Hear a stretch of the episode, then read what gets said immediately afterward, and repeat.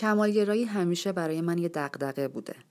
از وقتی که یادم میاد خودم آدم کمالگرایی شناختم و تصمیم گرفتم یه کتاب درباره کمالگرایی بخونم و گفتم شاید علاوه بر این که دارم به خودم کمک میکنم توی این مسیر به شخص کمالگرای دیگه‌ای هم کمک بکنم. اما اتفاقی که برای من افتاد این بود که توی ضبط کردن بخش‌هایی از این کتابی که میخوام براتون بخونم هم دوچار کمالگرایی شدم. یعنی هی ضبط کردم، هی پاک کردم، ضبط کردم، پاک کردم. این شد که تصمیم گرفتم کلاً خودم رو از کلیشه‌های گویندگی، ادیت کردن صدا و این چیزا دور کنم و خیلی ساده متن رو بخونم.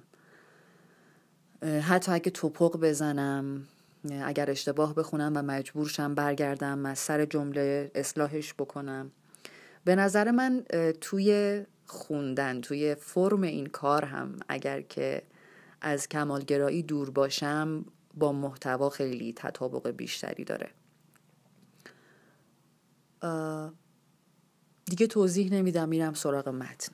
کتابی که میخوام بخونم، من بخشایی از کتاب رو میخوام بخونم، البته همه کتاب رو نمیخونم. اسم کتاب وسوسههای کمالگرایی. این پایینم نوشته شناخت اهداف واقع گرایانه برای کمالگراها، رابطه کمالگرایی و افسردگی، تبدیل مشکلات و شکست ها به فرصت. نویسنده های کتاب میریام آدرهولد اگر اشتباه نخونم و جان گلدبرگ هستن و مترجم حسین مسنن فارسی. خیلی اسمای سختی بودن. یه چک بکنم. الیوت میریام یان گلدبرگ. آره خیلی خوب.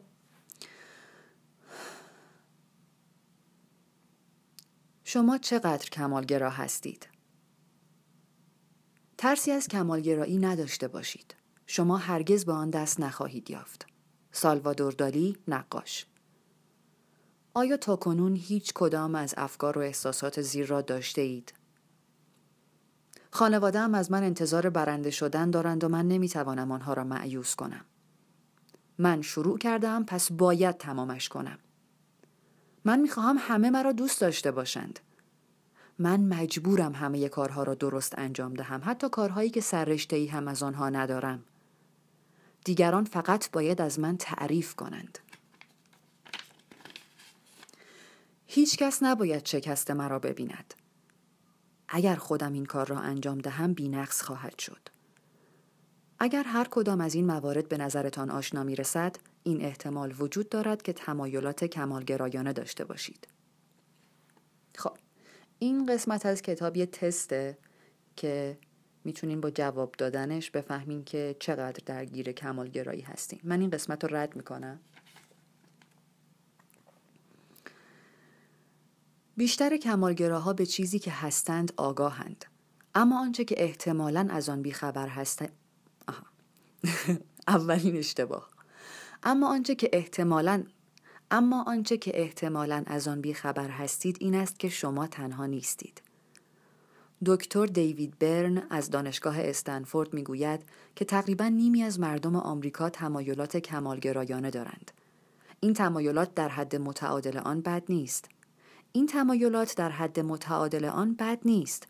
تمایل به موفقیت و تلاش مداوم برای رسیدن به آن یکی از علائم تلاش سالم برای عالی بودن است. اما مشکل اصلی زمانی است که شما به واسطه موفقیت‌هایتان تعریف می‌شوید. یه بار دیگه بخونمش. اما مشکل اصلی زمانی است که شما به واسطه موفقیت‌هایتان تعریف می‌شوید و هویت خود را در گروی رضایت والدین، معلم، مربی و دیگران می‌دانید. و نیز زمانی که شما ترس زیادی از خطر کردن داشته باشید. تمایلات کمالگرایی یک طیف است که از رفتارهای سالم تا رفتارهای ناکارآمد امتداد یافته است، اما بین تلاش سالم برای عالی بودن و تلاش ناسالم برای رسیدن به یک ایدئال غیر ممکن تفاوت بسیاری وجود دارد.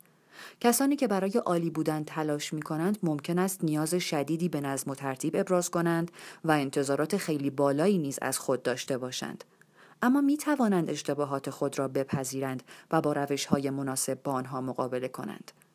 آنها از الگوهایی خوششان می‌آید که روی عالی انجام دادن کارها تأکید می‌کند و از انتظارات بالای والدینشان نیز لذت می‌برند. برعکس، کمالگراها در یک اضطراب همیشگی در مورد ارتکاب اشتباه به سر می‌برند. آنها معیارهای بسیار بالایی دارند و مدام از دیگران ایراد می‌گیرند، از جمله از والدینشان. برخی اوقات واقعاً از بیرون و برخی اوقات از درون تحت فشار هستند. من کاملاً تایید میکنم با من یک کمالگرا. کمالگراها روش قضاوت و مقابله خود را زیر سوال میبرند و در درون خود نیازی همیشگی به پیشرفت احساس میکنند. آنها از اینکه افرادی بی‌خاصیت و شکست خورده به نظر بیایند در هراسند. بسیاری از آنها از خطرهای سازنده اجتناب میکنند و به خاطر ترس از شکست، از تجارب جدید اجتناب کرده یا آنها را به تعویق می‌اندازند.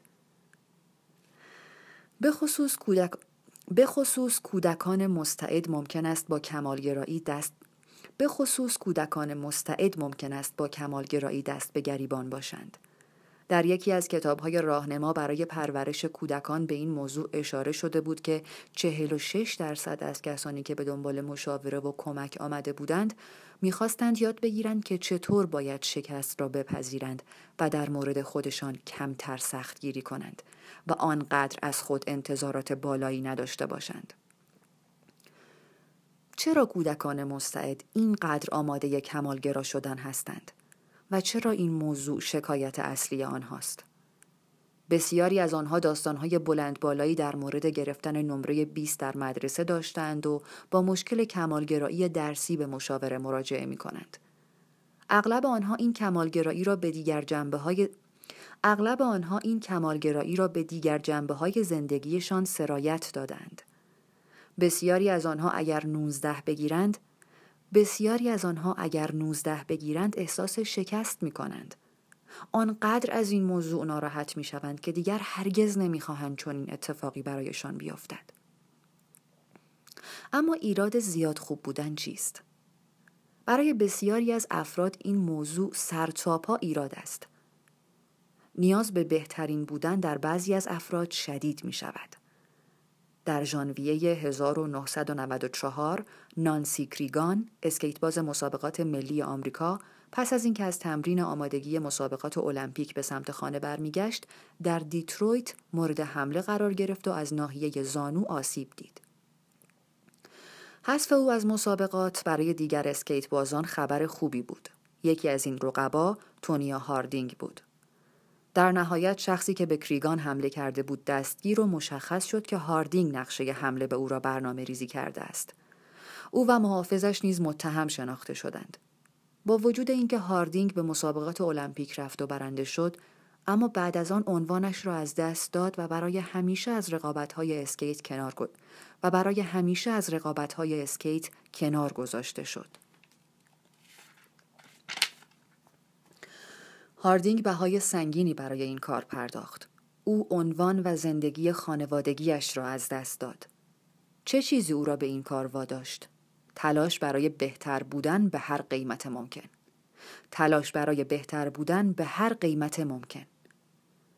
شاید شما تا به حال فکر حذف کردن حریف به ذهنتان خطور هم نکرده باشد.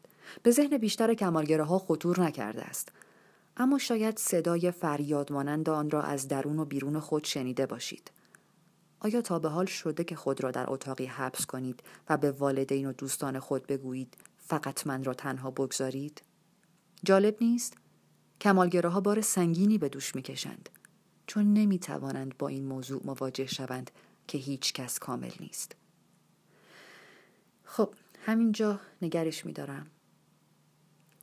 فکر میکنم که بعضی جاها توی خانشم هم خیلی خواستم کمالگرایانه رفتار بکنم، اما خب فکر میکنم یکی از قدم هایی که توی کمالگرایی، توی غلبه بر کمالگرایی باید بردارم اینه که به خودم سخت نگیرم. اشکالی نداره که بعضی جاها هنوز کمالگرایی دارم. فکر کنم توی اینم نباید به خودم سخت بگیرم. تا بعد.